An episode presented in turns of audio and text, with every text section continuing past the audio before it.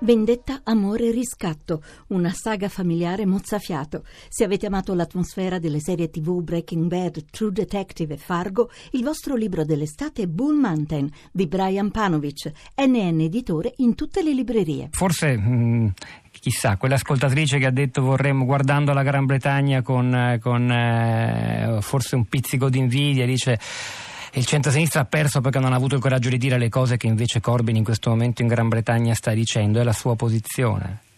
Sì, assolutamente, mi ci ritrovo completamente. Direi che il dato però principale di queste elezioni è l'astensione. Cioè, io credo che non possiamo continuare a non vedere come sempre più italiani non votano.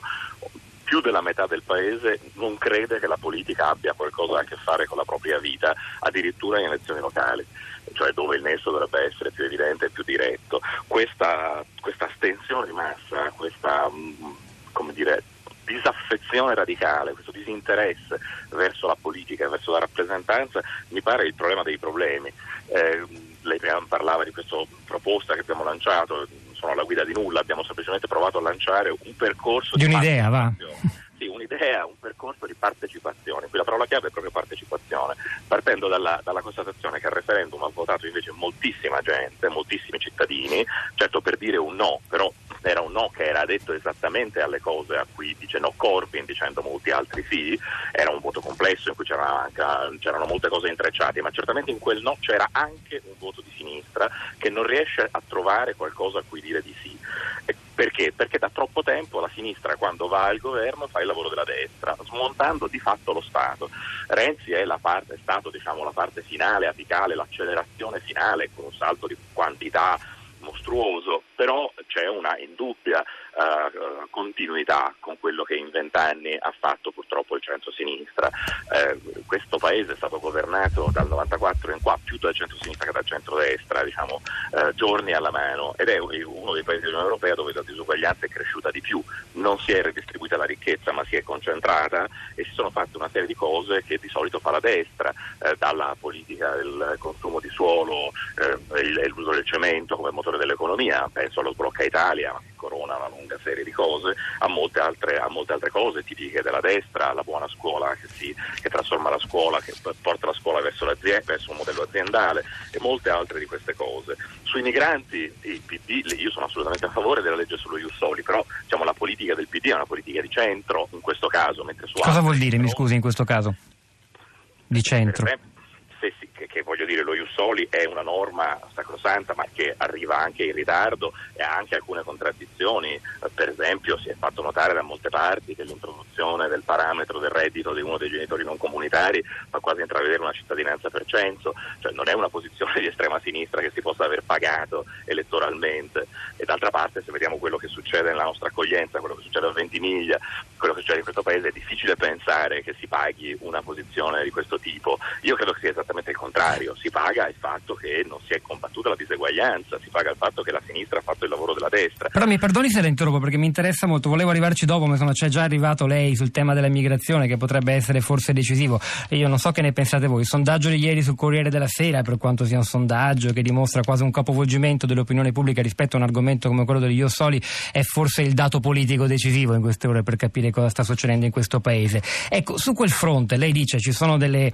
eh, imperfezioni nel progetto Iussoli portato avanti dal, dal, governo, dal Partito Democratico e però su quel punto il partito eh, tutto sommato non ha mollato ah, e, e non, non sarà proprio per questo che ha perso consenso secondo lei? Ma eh, chiediamoci quanto Matteo Renzi abbia associato l'immagine propria del partito a lui Ussoli e, a, e, in generale al problema dell'accoglienza dei migranti e quanto invece non l'abbia associato al Jobs Act.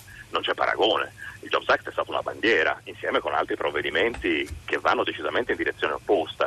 Eh, voglio dire semplicemente che non si è fatto della politica di accoglienza una bandiera, un tratto identitario, proprio perché secondo me si aveva paura di un boomerang, non c'è stato un coraggio forte nel dire quello che sui migranti. Il discorso di Corbyn eh, ai giovani dell'altro giorno eh, dice delle cose sui migranti di una forza morale e di una forza politica che io non ho mai sentito dire qua.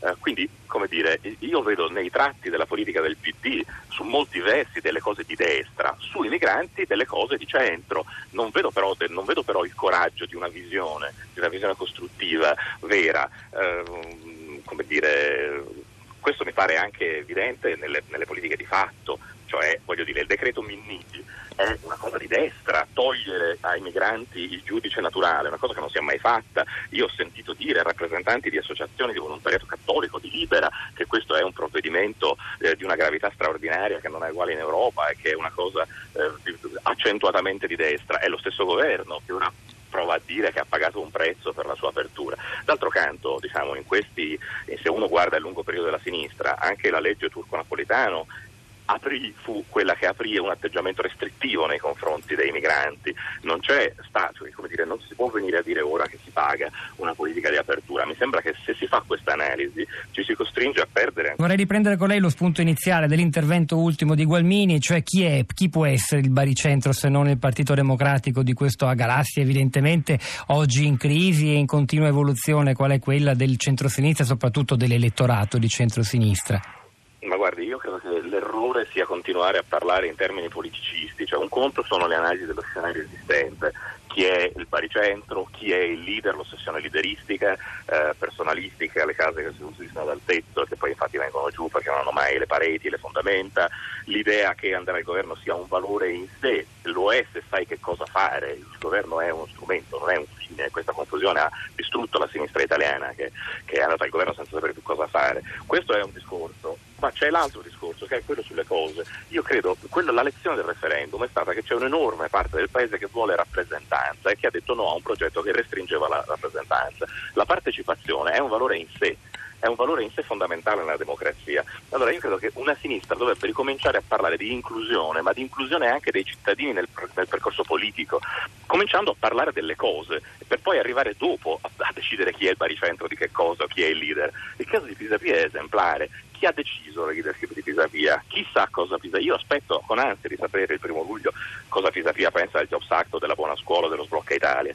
E, e, il punto è proprio questo, parlare delle cose. Cioè, secondo me il PT paga lo smontaggio dello Stato. Diciamo la cosa, una parola nella sinistra radicale quasi impronunciabile. Ci siamo dimenticati che il maggiore bene comune, usiamo una categoria molto forte, che parla molto, specialmente ai più giovani oggi, è lo Stato lo Stato e, e, in cui diciamo ehm, che è la leva per cambiare eh, la vita reale delle persone. A una delle ultime Leopolde di Firenze, sulla parete c'era una frase che diceva lo Stato non è la soluzione, è il problema. Non si diceva chi era la fonte di questa frase, ma era il, discorso, il primo discorso di insediamento di Ronald Reagan alla Casa Bianca.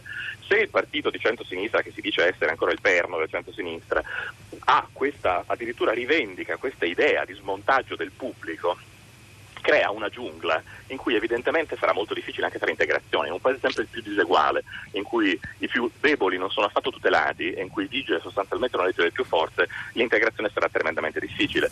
C'è la, la, la vicepresidente della regione Emilia-Romagna, la regione Emilia-Romagna sta per approvare una legge urbanistica in cui si dice che i comuni non avranno più il diritto di programmare, di progettare, di pianificare l'edilizia sul territorio e che questo diritto viene affidato ai privati, i quali faranno delle proposte ai comuni che in 60 giorni devono dire sì o no.